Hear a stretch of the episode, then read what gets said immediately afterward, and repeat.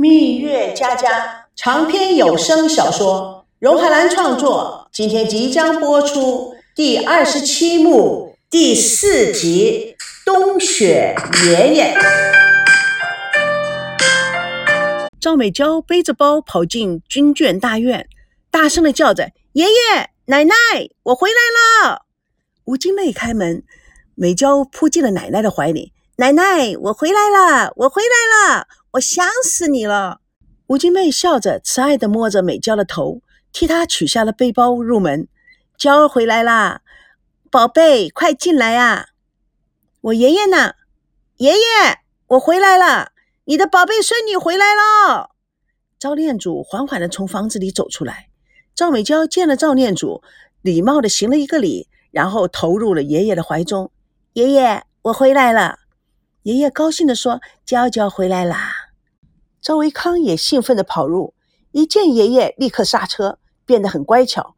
爷爷好，爷爷，那些人呐，都是我们剧组的朋友。吴金妹很高兴地说。康儿啊，快进来，快让大家进来！赵念祖见剧组众人搬着行李，他立刻返回自己的房间。赵美娇要跟着他，奶奶阻止：“爷爷身体不好，让爷爷回房间休息休息。”金妹忙着给大家泡茶，美娇在一边兴奋的，一会儿从屋里拿出点心招待大家，像个小主人；一会儿又叽叽喳喳的与大家围坐在茶几前。热火朝天的聊了一路的见闻，爷爷看起来冷冰冰的，也没有什么高兴的表情。其实他的内心充满了喜悦。听到外面的喧哗，也真是坐立难安。但是要出去加入年轻人的阵容，又难以维持做长辈的尊严。于是他悄悄地走向房门，轻轻地打开了一条缝，向外偷窥。门外，赵美娇拉住奶奶。向文金妹耍贫，赵维康也亲热地与奶奶说话，并且介绍：“这是孙娜，这是赵熙，他们两个都是从北京来的。”爷爷在一条缝中偷偷地看着赵熙、孙娜。赵美娇一刻不停地抱着奶奶撒娇：“奶奶啊，越来越年轻了。”吴金妹笑了笑，下意识地抚摸着鬓角：“老了。”赵美娇：“奶奶，奶奶，你永远不要说你老了。”你看，你这个孩子，赵美娇演戏似的，一边说一边舞着。当你说你老的时候，催老的女神就会穿着黑纱做的衣服，轻轻地飘在你的头上。那黑纱就像阵阵的涟漪波动着。那个时候，你的白色头发不断的如涓涓的细流生长，你脸上的皱纹不断的像山川一样连绵刻画。当你再照镜子的时候，你就会发觉岁月在你的身体和你的脸上造成了无法弥补的痕迹。所以，你永远不要说你老了。赵念祖轻轻地关上了房门，转身走到屋内一张桌子前面，拿出个小小的布袋，布袋上面绣着“故乡土”三个字。他放在鼻前，深深地吸着气味，喃喃地说着。北京来的，姓赵的，这么巧。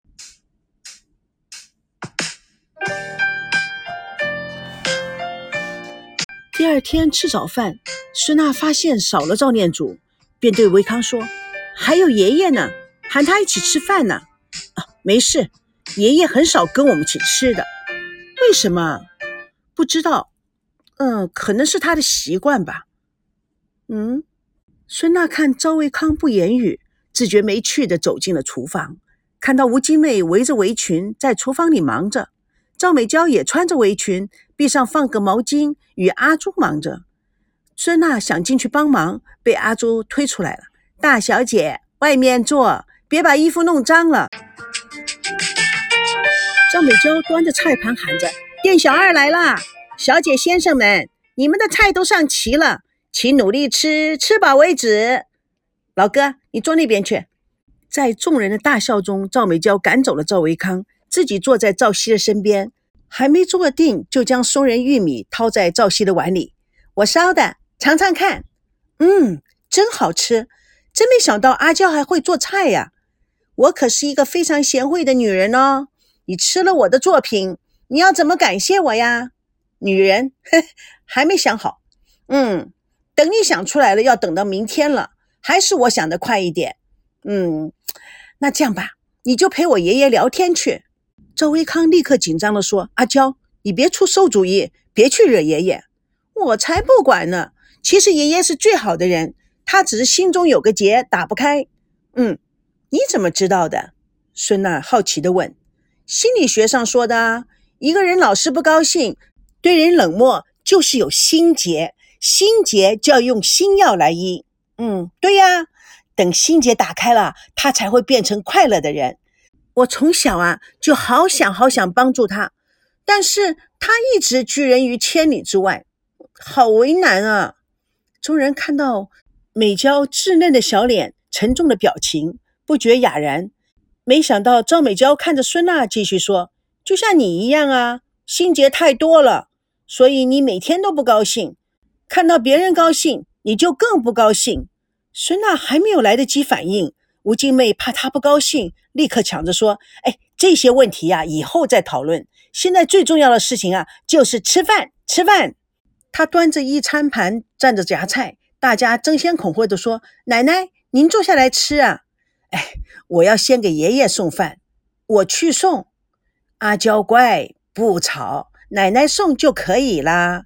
赵美娇撒娇的说：“奶奶，我好久没有回来了，让我去送嘛。”赵维康止住他，爷爷的情绪不稳定，还是奶奶比较知道他，让奶奶去送吧。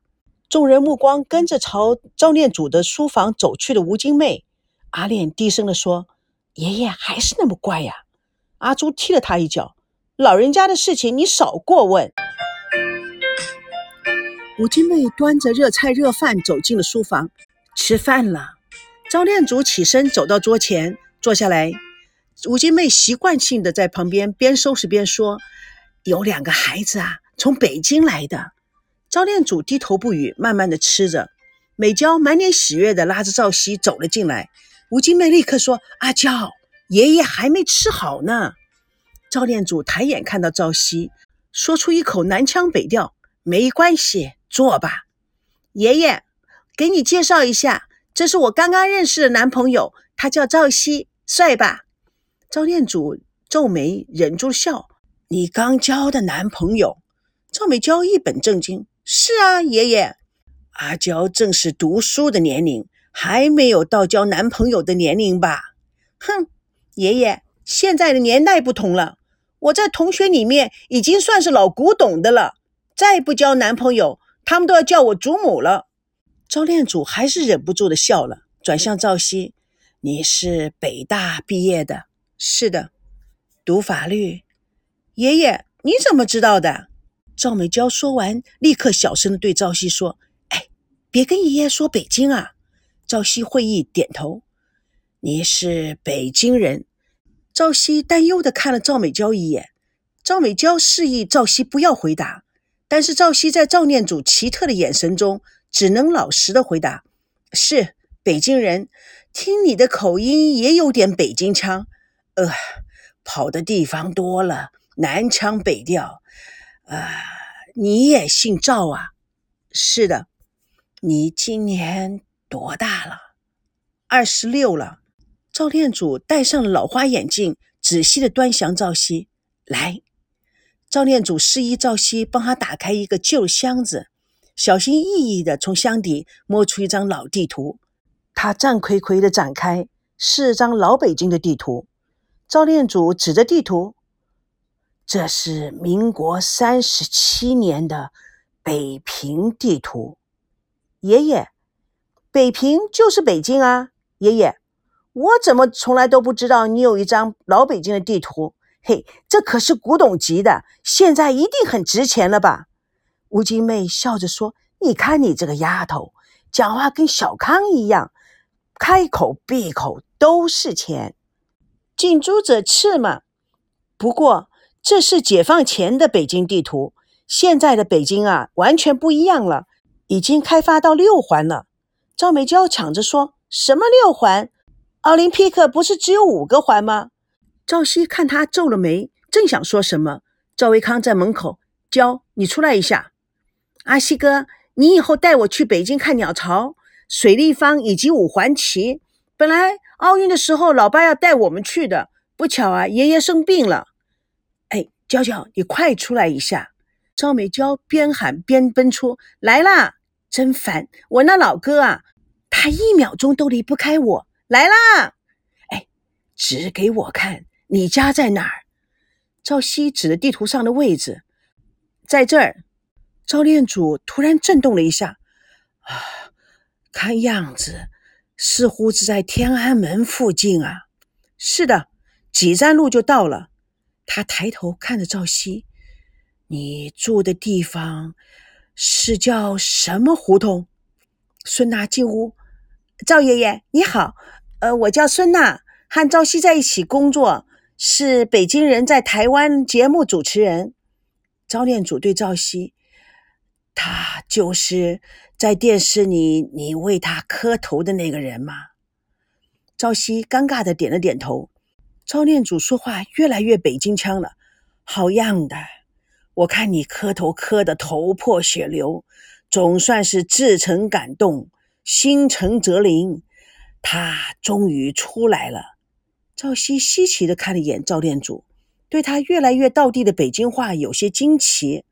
赵念祖看到他的表情，又开始南腔北调：“你们这对有情人，总算是过了一关啊，来得不易，要好好珍惜呀。”赵熙、孙娜相视，是爷爷。吴金妹端进了一杯茶水，送到赵念祖的手中，微笑着退出。赵念祖喝了一口茶，你们在这里多住几天再走吧。哎，爷爷，我得看剧组的安排。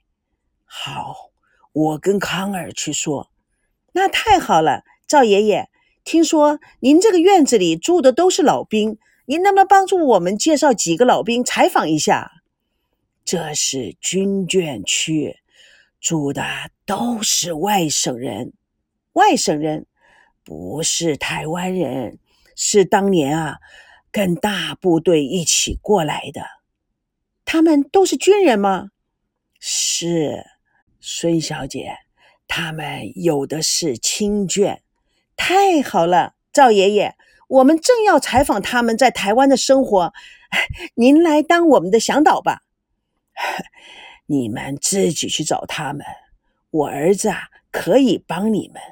他从小啊，在这个眷村长大的，眷村的孩子啊，他们之间的感情就像兄弟姐妹一样。可是赵伯伯没来呀？哦，我忘了，他已经是个成功的大商人，早就没时间还看自己的爸爸了。哎，我孙子也可以帮你们，他们从小老来这儿。跟这里呀，每一家都很熟悉，而且啊，这大院中的老兵啊，他们每天晚饭后啊就出来散步，你们啊就可以去采访，只要告诉他们你住在我这儿就行了。赵熙很高兴地说：“谢谢爷爷，我立刻叫剧组做准备。”赵爷爷，你也是老兵啊，我们可以采访你呀。赵店主脸色一变，不。不需要采访我，还是去采访别人吧。为什么？赵熙给孙娜使个眼色，示意她不要再问了。赵美娇走进来，对赵熙说：“哎，你们跟爷爷说什么？聊得这么开心？”阿炼、阿朱、苏安导演们都涌了进来。阿炼高兴地说：“爷爷，啊，你们在这里密谋什么？”孙娜今天的心情特别高兴，她开玩笑地说。爷爷家里的床不够，我们在讨论今天晚上是不是让阿念跟地上的老鼠睡在一起。大家都开始情绪高涨。吴金妹一看情况不妙，立刻说：“爷爷累了，大家还是到客厅里去坐吧。”赵念祖看着这群离开的背影，不觉摇头微笑。赵美娇边走边说：“娜姐这个主意太棒了，我爷爷家的老鼠最喜欢亲人的嘴巴。”或者舔人的鼻子，三更半夜啊，还会跟你说话呢。嗯，啊，他会说什么呢？赵美娇学老人的声音啊，对呀，他说啊，阿练啊，你小子终于来看我啦，我老了，走不动了，帮我洗洗脚吧。众人大笑。阿练双手捏住赵美娇的脖子，假装做出要掐的样子。赵敏娇故作害怕状：“大姐，救命啊！要出人命了，老鼠精要杀人了！”蜜月佳佳为你道出亲情、友情、爱情。主播荣海兰与各位空中相约，下次共同见证第二十七幕第五集。台湾老兵一对一。